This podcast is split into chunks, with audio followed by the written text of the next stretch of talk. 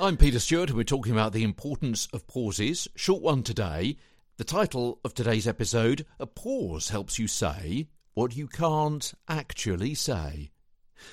A pause may be inviting the audience to read between the lines, pointing them to a possible irony in the words that you're saying, the verbal equivalent of a raised eyebrow, perhaps.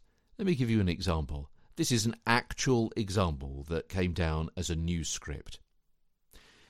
And you can see the words in the show notes today. I'm going to read them two ways. First of all, without the pause, and then with the pause. And Melania Trump has delivered a farewell address saying the last four years have been unforgettable and calling for an end to division. Or, if you left a pause in the middle, it hints at a bit of irony there, doesn't it? And Melania Trump has delivered a farewell address saying the last four years have been unforgettable and calling for an end to division. Hmm.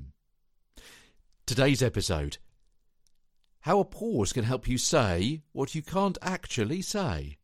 A pause there in that sentence suggests that it could be ironic that Melania Trump is calling for an end to division. I'm not making a political comment, I'm making an intonational comment and a pausational comment.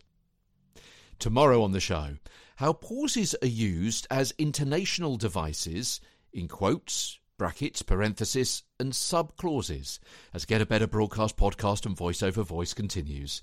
From London, pause. I'm Peter Stewart.